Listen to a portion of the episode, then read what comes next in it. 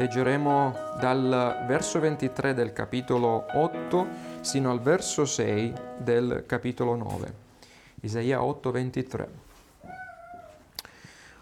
Ma le tenebre non dureranno per sempre sulla terra, che è ora nell'angoscia. Come nei tempi passati Dio coprì di obbrobrio il paese di Zabulon e il paese di Neftali, così nei tempi a venire coprirà di gloria la terra vicina al mare, di là dal Giordano, la Galilea dei Gentili. Il popolo che camminava nelle tenebre vede una gran luce. Su quelli che abitavano il paese dell'ombra della morte la luce risplende. Tu moltiplichi il popolo, tu gli elargisci una gran gioia. Esso si rallegra in tua presenza come uno si rallegra al tempo della mietitura, come uno esulta quando spartisce il bottino. Infatti il gioco che gravava su di lui, il bastone che gli percuoteva il dorso, la verga di chi l'opprimeva, tu li spezzi, come nel giorno di Madian. Infatti ogni calzatura portata dal guerriero nella mischia, ogni mantello sporco di sangue saranno dati alle fiamme, saranno divorati dal fuoco, perché un bambino ci è nato, un figlio ci è stato dato e il dominio riposerà sulle sue spalle. Sarà chiamato consigliere ammirabile, Dio potente, Padre eterno, principe della pace, per dare incremento all'impero e una pace senza fine al trono di Davide e al suo regno, per stabilirlo fermamente e sostenerlo mediante il diritto e la giustizia, da ora e per sempre. Questo farà lo zelo del Signore degli eserciti. Amen. Amen. Vogliate sedervi?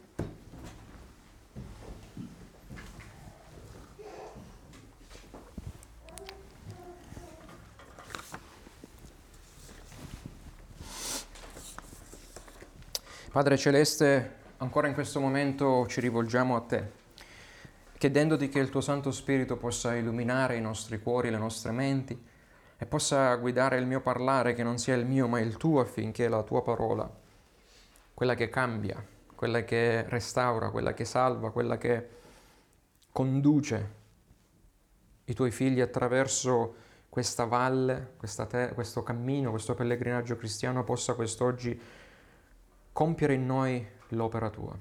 Nel nome di Gesù, Padre, noi ti preghiamo. Amen.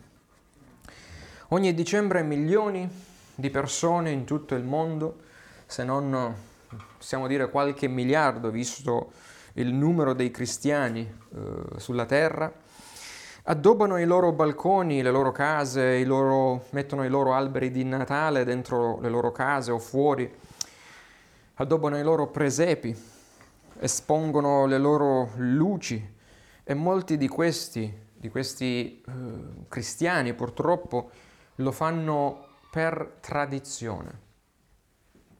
Festeggiano il compleanno di un perfetto sconosciuto. Perché se vai a vedere il loro Gesù bambino, in cui eh, magari credono o che festeggiano, e alla fine è assai diverso dal Cristo delle scritture. Si scambiano auguri, eh, strette di mano, sorrisi. In buona coscienza si fanno anche opere di beneficenza in questo periodo, regalandosi doni, ma senza riflettere forse su ciò che è il vero dono che ha generato questa festa, su ciò che significa il dono del Natale, cioè la luce di Dio che irrompe nelle nostre tenebre, la giustizia di Dio che cancella il nostro peccato, donandoci la vita eterna di Dio, che spazza via la nostra condanna a morte eterna in virtù del nostro peccato. La nuda e cruda realtà che ignoriamo o vogliamo ignorare è che alla fine dei nostri giorni terreni scopriremo certamente che il Natale è stato il dono di Dio ricevuto per molti, purtroppo, ma non da tutti quelli che lo hanno festeggiato. Questa è la triste ma biblica realtà che troviamo nelle scritture. Vedendo ciò, ecco perché io non riesco a, diciamo, andare attraverso questo sermone, a predicare questo sermone cosiddetto natalizio, senza avere sul mio cuore un velo di tristezza, sapendo che proprio il Natale, che oggi in tanti festeggiano, che nel passato in tanti hanno festeggiato e che se Dio vuole avremo ancora vita, tanti altri festeggeranno, sapendo che proprio il Natale che essi hanno festeggiato, se essi non si sottomettono alla signoria del festeggiato, alla signoria di Cristo, un domani proprio tale Natale sancirà la loro condanna eterna. Se oggi non puoi dire di essere in Cristo e di essere del Cristo delle scritture, perché mai allora ti ostini a festeggiare il compleanno di quel Gesù che, secondo la Bibbia, e questo non è purtroppo il mio dire, ma quello che è scritto nella scrittura, quel Gesù che secondo la Bibbia, al suo secondo ritorno, quando tornerà eh, definitivamente, sarà il tuo giustiziere e il tuo giudice. Perché come è scritto, il Re dei Re ritornerà non solo per regnare con i suoi salvati, ma verrà per colpire le nazioni, per governare con una verga di ferro e per pigiare tutti i non salvati nel tino del vino dell'ira del Dio onnipotente. È scritto in Apocalisse 19, 15. I versi odierni ci attestano che Dio ha fatto un dono al mondo, un dono che forse ha disatteso i desideri di tanti. C'è chi avrebbe voluto che questo fantomatico Dio invisibile avesse donato cibo per tutti. Perché muoiono di fame tante persone, tanti innocenti bambini in Africa? Perché Dio non sfama tutti? Magari altri avrebbero eh, chiesto, oltre ad eliminare la fame, la fame nel mondo, pace, pace per tutto il mondo, l'eliminazione di tutte le guerre. Altri avrebbero magari voluto ricchezze per eliminare la povertà di tutto il mondo. Dio invece ha dato suo figlio, l'agnello senza peccato, venuto per risolvere un più grave problema, per dare la sua vita come prezzo di riscatto per molti, scrive Marco. Ecco perché ho voluto mettere questo titolo forte magari un po' scomodo, venuto per molti, purtroppo, perché non tutti lo riceveranno, questo dono. E come scrive, continua a scrivere Marco, dice, rendendo giusti davanti a Dio un gran numero di uomini e donne, perché si è addossato i loro peccati. Continua Isaia 53. Dunque, in tre punti oggi vedremo come Isaia ci parla di ciò che Dio ha promesso e compiuto per il suo popolo, non per tutto il mondo, per il suo popolo, ossia la liberazione dalle tenebre, la concessione della luce, il dono del figlio. La liberazione delle tenebre, la concessione della luce tramite il dono del figlio. Andando al primo punto, il dono di Dio non è stato dato per rimuovere le temporanee tenebre e sofferenze che possiamo incontrare in questa vita, ma per compiere una più potente liberazione. Un secondo esodo spirituale viene chiamato, uh, viene descritto nella scrittura. È un esodo uh, simbolicamente come quello che è stato vissuto da Israele, essendo stato strappato per mano potente dall'Egitto, passato attraverso il deserto di questa vita per essere portato nella terra promessa, nella salvezza eterna.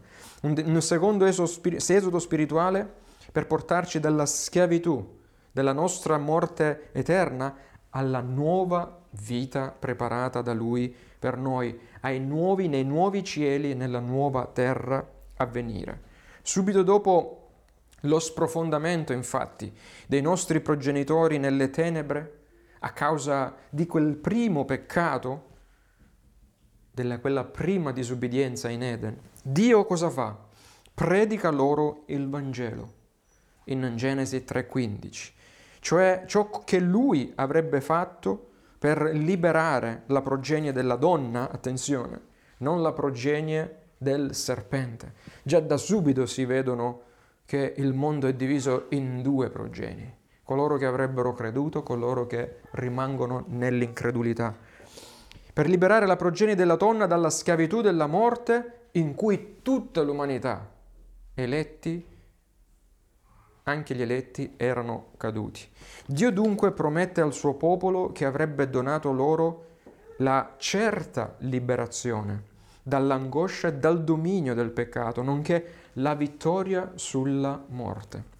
E con Isaia, a distanza di qualche migliaio di anni dalla creazione del mondo, con Isaia Dio rinnova la sua promessa affermando al verso 23 che abbiamo letto che le tenebre sarebbero dura- non, sarebbero, non sarebbero durate per sempre. Che bella notizia. Ma di quali tenebre stava Isaia parlando? La profezia di Isaia, rilasciata ben sette secoli, 700 e più anni prima della nascita di Cristo, pens- pensate, la dobbiamo vedere su due livelli diversi.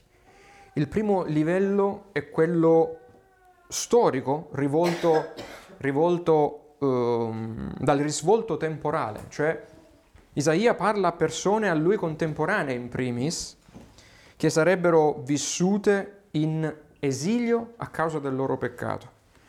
Poi parla a persone che sarebbero rimaste in esilio negli anni futuri e parla anche però ad un secondo livello, cioè i profeti spesso fanno così, parlano alle persone, a loro contemporanee, ma poi guardano la storia e dichiarano le verità di Dio per i secoli a venire. E Isaia fa la stessa cosa.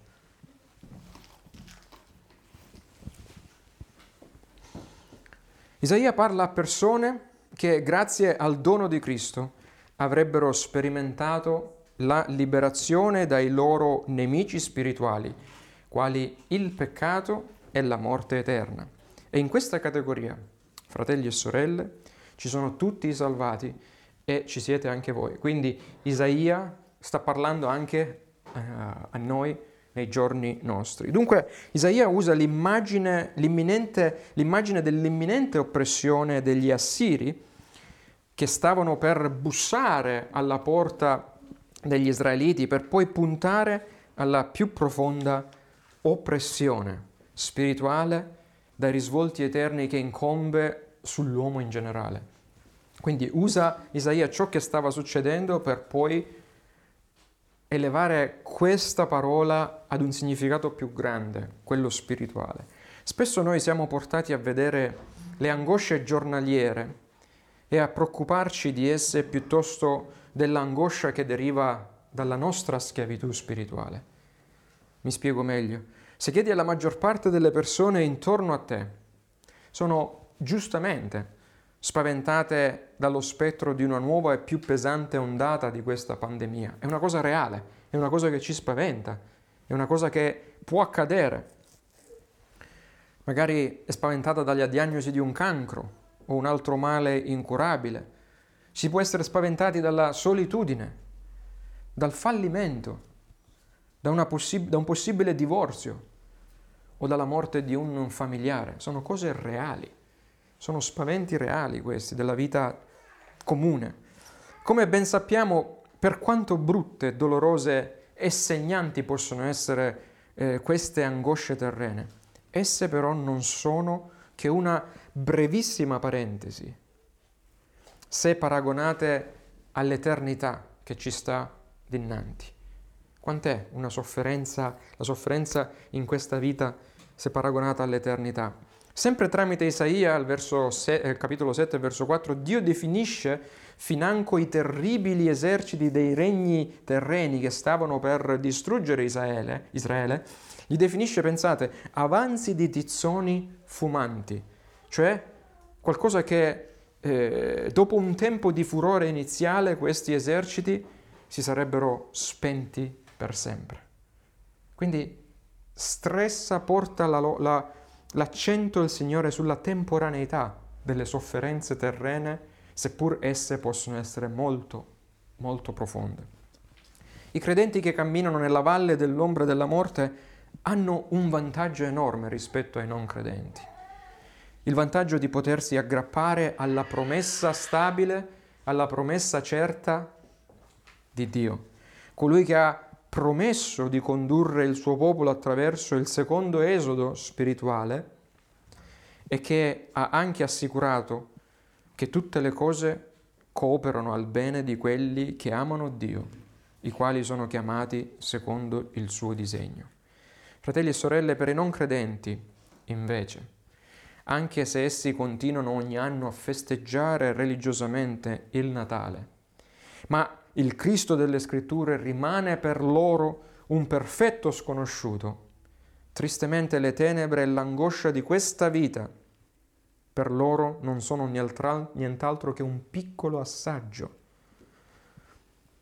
un'anticipazione delle angosce e delle angosciose tenebre che verranno per tutta l'eternità. Isaia sta dunque dicendo, quando l'angoscia sarà su di voi, popolo di Dio, dipende in chi riponete la vostra fiducia. Nell'uomo? Sprofonderete certamente nella disperazione. Oppure potete scegliere di salire sulle robuste spalle della speranza che vi annuncio, dice Dio e guardare oltre con gli occhi della vostra fede. Speranza che si fonda sulle promesse certe e stabili della parola di Dio. Isaia al verso 3 spiega che Dio stesso libererà i suoi dalle tenebre con un atto sovrano e puramente trinitario. Infatti leggiamo il gioco che gravava su di lui, il bastone che gli percoteva il dorso, la verga di chi lo opprimeva, tu gli spezzi come nel giorno di Madian. Usando parole e immagini ben note agli israeliti, quando il gioco, quali il gioco che gravava sull'oppresso, il bastone che percuote il dorso e la verga dell'oppressore, invita Israele, invita Giuda, la tribù a cui lui stava in primis eh, profetizzando, e invita tutti noi a guardare indietro alla liberazione operata da Dio con mano potente ai tempi della loro schiavitù in Egitto e al tempo di Gedeone. Dio dice al suo popolo, io, con la mia mano soltanto, ti ho già liberato dalle tue angosce quando eri in Egitto. E non fu certo Gedeone col suo manipolo di combattenti a liberarti dall'oppressione dei Madianiti ma io ho combattuto e vinto per te. Perché? In adempimento alla promessa del patto, che tu saresti stato il mio popolo e io il Dio che si cura di te. Isaia annuncia la liberazione dalle tenebre, ma andando al nostro secondo punto, Isaia annuncia anche la concessione della luce da parte di Dio al suo popolo. Il popolo è scritto che camminava nelle tenebre, che aveva voltato le spalle al suo Dio, vede una gran luce. Su quelli che abitavano il paese dell'ombra della morte, la luce risplende. In tutta la Bibbia la presenza di Dio è equiparata alla luce. Quindi il fatto che Isaia annuncia un'inondazione di luce per il popolo che era nelle tenebre sta a significare che né il peccato e né la ribellione del popolo stesso erano e sono sufficienti per impedire a Dio di manifestarsi ai suoi eletti. È Dio che fa il passo per riaprire una nuova strada a Lui. Il verso 1 è un chiaro riferimento alla persona e all'opera di Cristo. Il Natale, l'incarnazione del Figlio di Dio, è la luce di Dio che irrompe nelle tenebre, dice Giovanni al capitolo 1. La vita eterna che entra nei cuori dei peccatori pentiti, salvandoli dalle loro tenebre di morte. Dio permette sì che i popoli oppressori coprano di tenebre e morte Israele. È Dio che, che raduna gli eserciti per distruggere Israele in virtù del proprio peccato. distruggendola, così come Dio stesso ha permesso che il peccato e la morte entrassero nella sua creazione perfetta. Ma tramite la bocca di Dio Isaia ricorda che né la distruzione di Israele né il peccato in sé per sé avrebbero avuto l'ultima parola. Isaia, certo che tutte le promesse di Dio hanno in lui il sì e l'amen, parla dell'attesa luce futura, cioè parla della rivelazione di Dio in carne, parla di Cristo incarnato e lo fa al tempo presente. Lui usa dei verbi per dire ora, adesso, anche se lui era 700 anni prima, della, viveva 700 anni prima della venuta di Cristo e vede questa incarnazione, questa luce inondare il popolo di Dio come un evento così certo da considerarlo già nella realtà presente, già godibile al suo tempo. Il messaggio di Isaia ai suoi contemporanei è che se financo i gentili sarebbero arrivati a camminare, gentili come noi, a camminare negli ultimi giorni nella luce del Signore, la casa di Giuda e di Israele che avevano per primi ricevuto le promesse di Dio circa la venuta del Messia che stavano aspettando, non, non avrebbero dovuto, soprattutto loro, camminare già nell'aspettativa certa di ricevere quella luce, sapendo che, come ci viene metaforicamente ribadito nel eh, non facilmente comprensibile verso 4, Dio stesso avrebbe a suo tempo combattuto la battaglia finale e vinto definitivamente i nemici del suo popolo, peccato e morte, senza far entrare i suoi eletti nel campo stesso di battaglia. Cioè, ancora una volta, così come Dio fece con Abramo, esclude l'uomo, vado io a combattere, tu non puoi combattere contro peccato e contro la morte senza far entrare i suoi eletti nel campo di battaglia, fagocitando, ingoiando egli stesso tenebre, peccato e morte nel suo corpo appeso al legno della croce.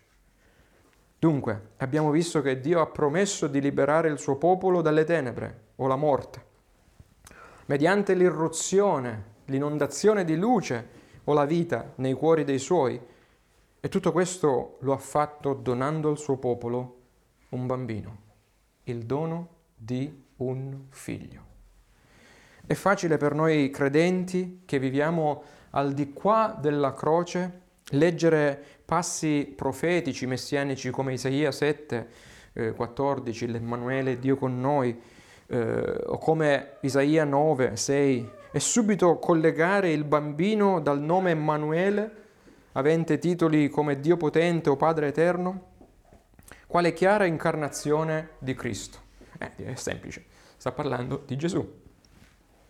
Ma provate a mettervi nei panni dei giudei vissuti 700 anni prima di Cristo.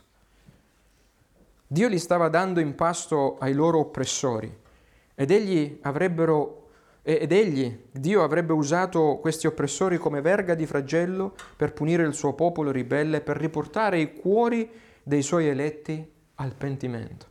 Questo stavano per sperimentare eh, l'uditorio di eh, Isaia. Giuda aveva gli occhi della fede accecati dalla cataratta del peccato, non sapeva che, non vedeva che Isaia stava profetizzando del Messia e i loro occhi fisici non vedevano altro che l'immediato bisogno di un re capace, un re che fosse in grado di liberarli dall'esercito nemico che premeva alle loro mura, alle loro porte. In situazioni come queste la speranza di tutto il popolo dove andava? Andava a Dio? Purtroppo no.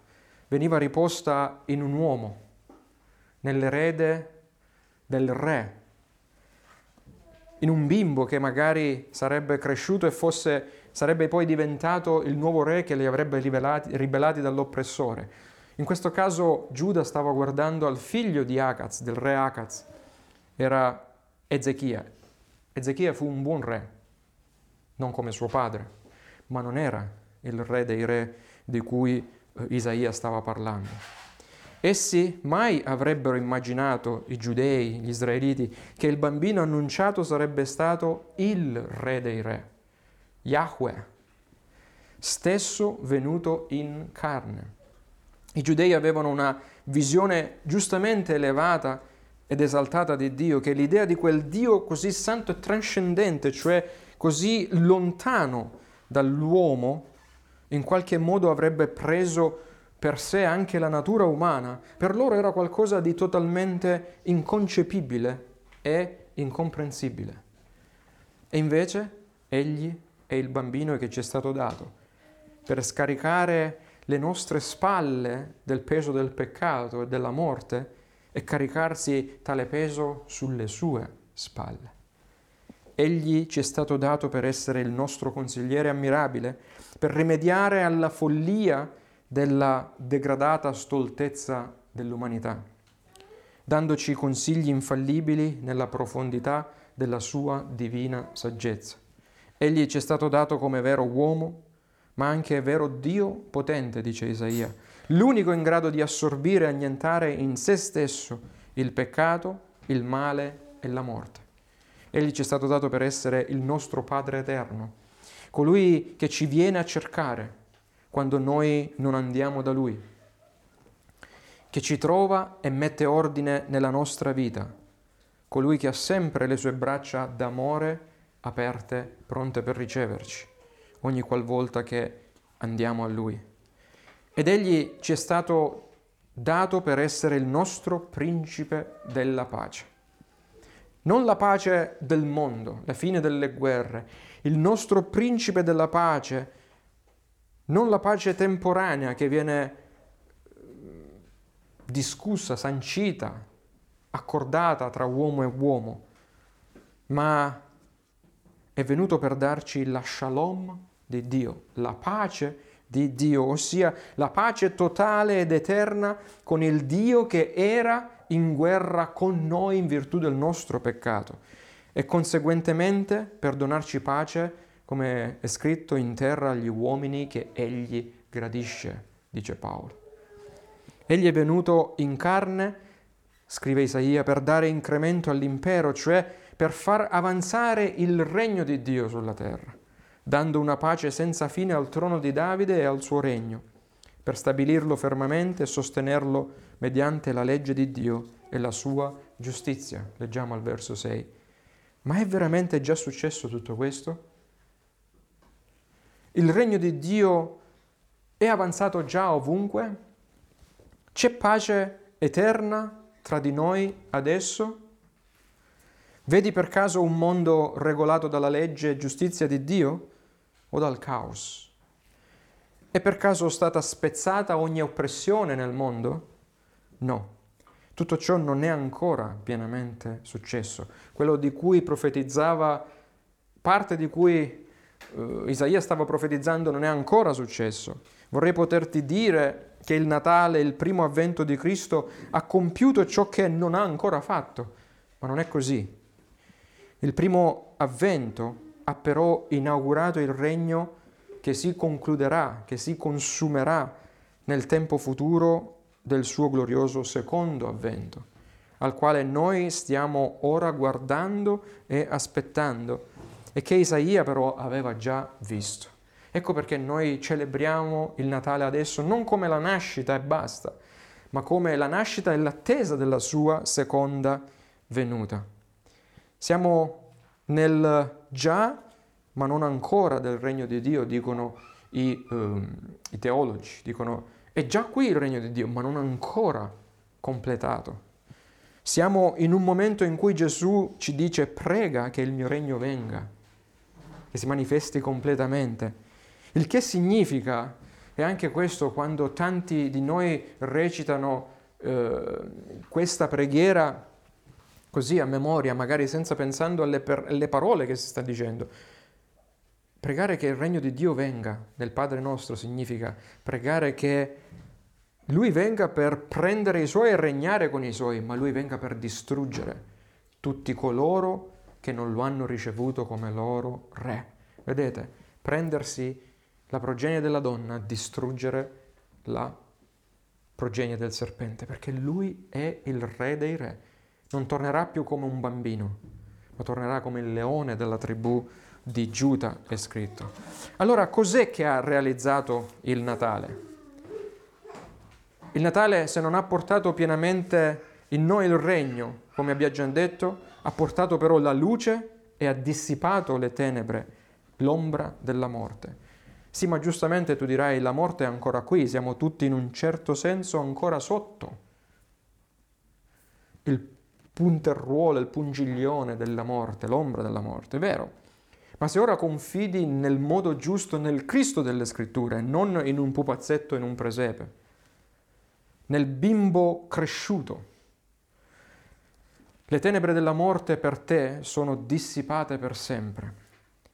E la morte eterna non è più per te un motivo di paura, perché seppur dovrai patire la morte fisica, essa sarà per te un addom- addormentarti e poi risvegliarti col tuo Salvatore e sposo per l'eternità. Ma come ha fatto Dio a sconfiggere la morte e a dissipare queste tenebre? E la risposta la troviamo nelle ultime tre ore di vita di Gesù. Tra mezzogiorno e le tre di pomeriggio è scritto ci fu oscurità su tutto il paese. E dopo che le tenebre si radunarono e il Signore ebbe reso lo spirito, c'è scritto che la cortina del Tempio fu squarciata e la shalom che era stata, era stata fatta tra Dio e il suo popolo. La pace era stata fatta tra Dio e il popolo e la morte vinta per sempre, scrive Matteo. Vedi? Dio ha fatto qualcosa in quelle ultime tre ore che lega insieme tutte le promesse di Dio dell'Antico Testamento.